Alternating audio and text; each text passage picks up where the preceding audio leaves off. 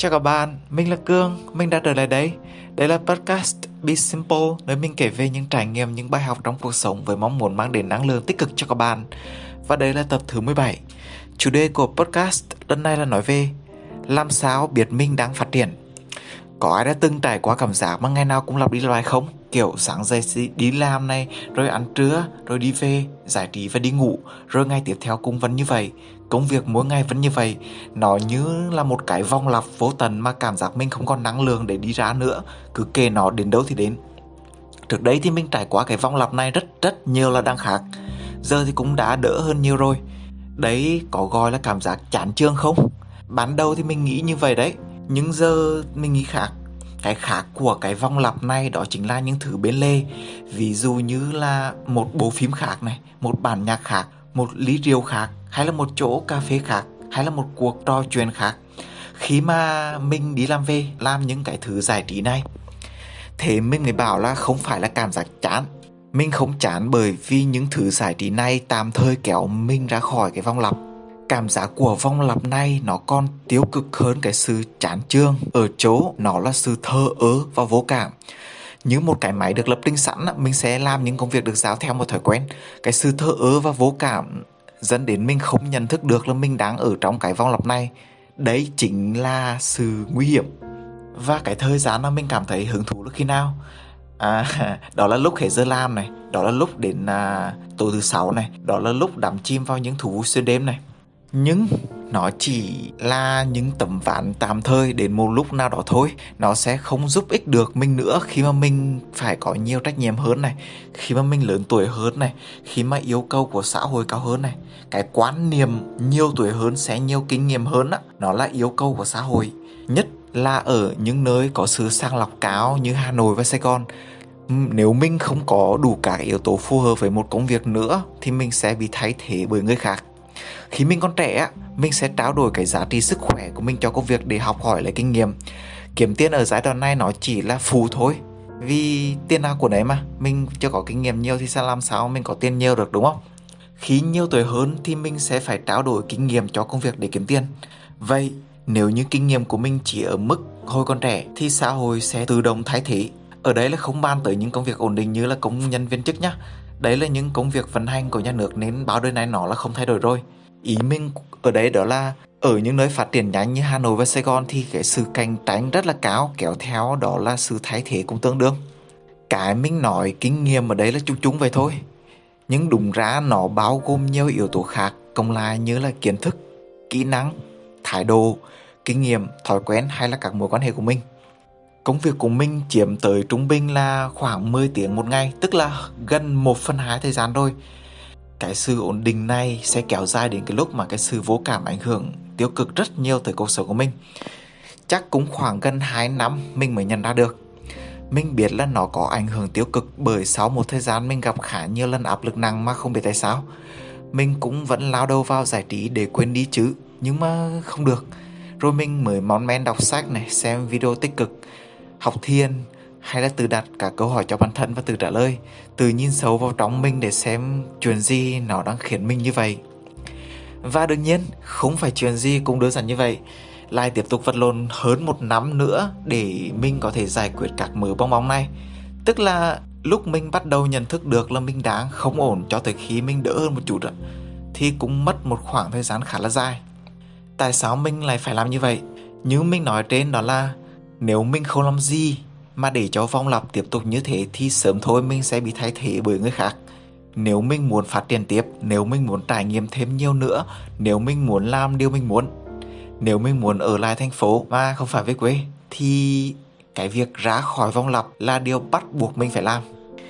À, 19 năm học tức là bao gồm 3 năm mầm non này 12 năm đen sách và 4 năm đại học mình đều được thầy cô chỉ bảo là à, tức là thầy cô bảo gì làm nấy.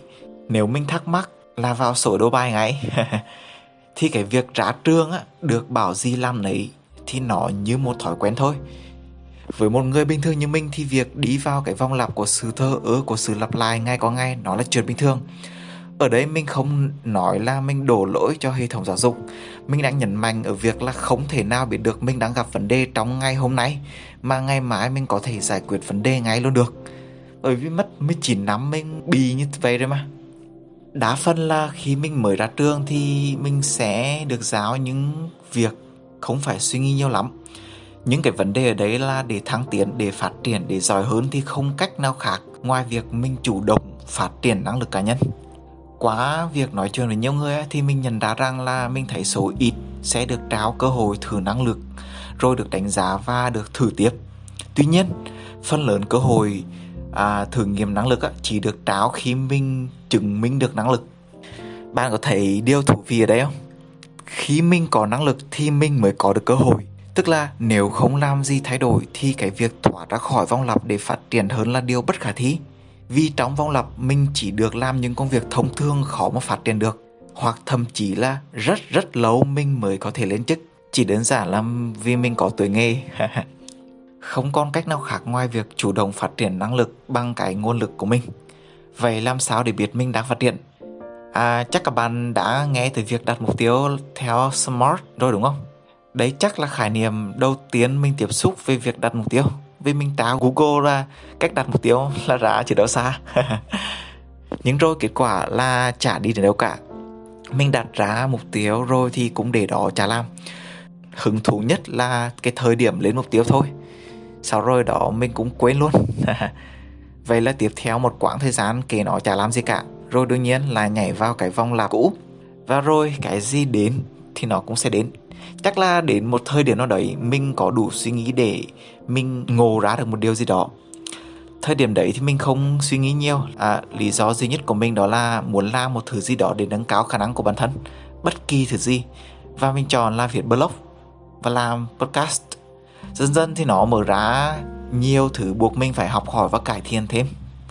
Nhưng đấy chưa phải là cách mình muốn nói.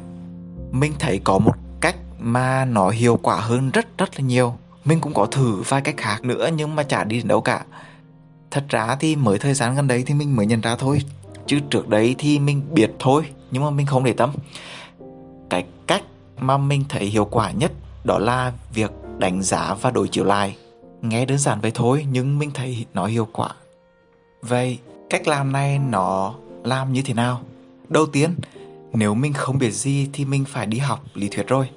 Mình sẽ chọn một kiến thức cụ thể mà mình muốn cải thiện. Bất kỳ kiến thức gì mình cảm thấy hứng thú và thích. Sự ép buộc học một cái gì đó không thích thì nó chả đi đến đâu cả. Không thích, không tìm hiểu vì nó chán, dễ bỏ cuộc lắm. Lý thuyết thì giờ nó miễn phí trên mạng rất là nhiều cách tốt nhất là cứ đọc nhiều nguồn, đặc biệt là nguồn ngôn ngữ tiếng anh, vì tài liệu nó chuẩn hơn. Sau đó mình sẽ tổng hợp kiến thức lại một nơi. Tốt nhất là lưu trữ dạng online, hoặc có thể là theo học một người nào đó được nhiều người tin tưởng để tiết kiệm thời gian hơn vì họ hệ thống kiến thức cho rồi. Nhưng mà chắc chắn là sẽ mất tiền. Sau khi tổng hợp hoặc học xong rồi, thì mình sẽ đi lại từ đầu đến cuối, và cùng lúc đó đối chiếu với thực tế hiện tại xem mình đã ứng dụng được đến đâu? Xem xem mình sẽ ứng dụng tiếp những gì mình đã học được như thế nào vào thực tế. Ví dụ mình học về cách làm sao để nắm được insight khách hàng thì sẽ có những điểm sau. Thứ nhất là mong muốn mục đích của khách hàng là gì? Thì mình sẽ review lại là trong quá trình làm các chiến dịch marketing của mình thì mình đã hiểu rõ mong muốn và mục đích của khách hàng chưa? Thứ hai rào cản của, của khách hàng là gì? Mình đã đưa ra được những rào cản nào của khách hàng? Và mình đã đưa ra được các lý do để thuyết phục chưa? Thứ ba, làm sao để khách hàng tin tưởng? Ví dụ là quy trình chăm sóc khách hàng hiện tại đang như thế nào và đã phù hợp chưa? Và cứ thế cứ thế mình sẽ đối chiếu với thực tế và xem xem mình đã áp dụng được đến đâu. Trên đấy chỉ là ví dụ cơ bản thế thôi. Trên thực tế thì cần cụ thể từng đầu mục, các kiến thức càng chi tiết càng tốt mặc dù thì ai cũng biết là insight của khách hàng có những điểm như trên rồi. Thật ra là nhắc mới biết. Tuy nhiên, mình là người mới, cho nên là mình rất rất khó để có thể nhớ được những kiến thức trên trong quá trình thực tế triển khai. Đấy chính là lý do cần phải hệ thống hóa kiến thức xuống một nơi mà mình có thể nhìn thấy được và bắt đầu đối chiếu với thực tế, hoặc là checklist với thực tế. Thực tế công việc ở đấy không nhất thiết là phải những việc ở công ty mình có nói ở trên đó là nếu mình chưa có kinh nghiệm thì hầu như đều được giao những công việc không tên, những công việc mà không cần phải suy nghĩ nhiều. Cho nên mình cần phải tìm cơ hội để sử dụng những kiến thức mình học ngoài thời gian làm việc. Có thể là làm freelancer này, có thể là làm dự án cá nhân, có thể là làm dự án phi lợi nhuận, và có thể là làm miễn phí cho người khác để mình học hỏi kinh nghiệm, để mình ứng dụng kiến thức của mình vào thực tế. Như vậy đã xong chưa? Chưa rồi nha tiếp theo đấy mới là bước quan trọng nhất này. Bạn chú ý nhé đó là 6. một khoảng thời gian nhất định, tùy theo độ khó, tùy theo dạng kiến thức, mình sẽ thực hiện đánh giá lại từ đầu đến cuối cái hệ thống, cái bản hệ thống hóa kiến thức đó. Mình có thể đánh giá theo thang điểm khả năng ứng dụng kiến thức của mình vào thực tế ở từng đầu mục để xem sau một thời gian mình đã phát triển lên đến đâu rồi. Đó có thể là hai tuần một lần, đó có thể là một tháng một lần, tùy ha cứ định kỳ đánh giá và đối chiếu lại kiến thức, vừa giúp mình biết được là mình phát triển đến đâu rồi, vừa giúp mình củng cố thêm được kiến thức nữa. Nhìn có vẻ đơn giản đúng không? Mình thì mới đầu nghe thì cũng nghĩ như vậy đó. Mình nghĩ đơn giản nên mình không làm. Nhưng giờ mới biết là nó không dễ như vậy. Cái chính là nó tốn rất nhiều thời gian và tốn rất nhiều công sức của mình để ngồi đánh giá lại từ đâu đến cuối một mảng kiến thức nào đó so với thực tế á.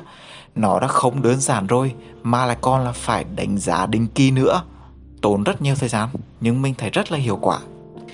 Đấy chỉ là trải nghiệm cá nhân của mình thôi. Mình không có bảo là mục tiêu theo smart là không hiệu quả. Thứ nhất là tùy trường hợp, thứ hai là tùy người. Không thử thì không biết là thật.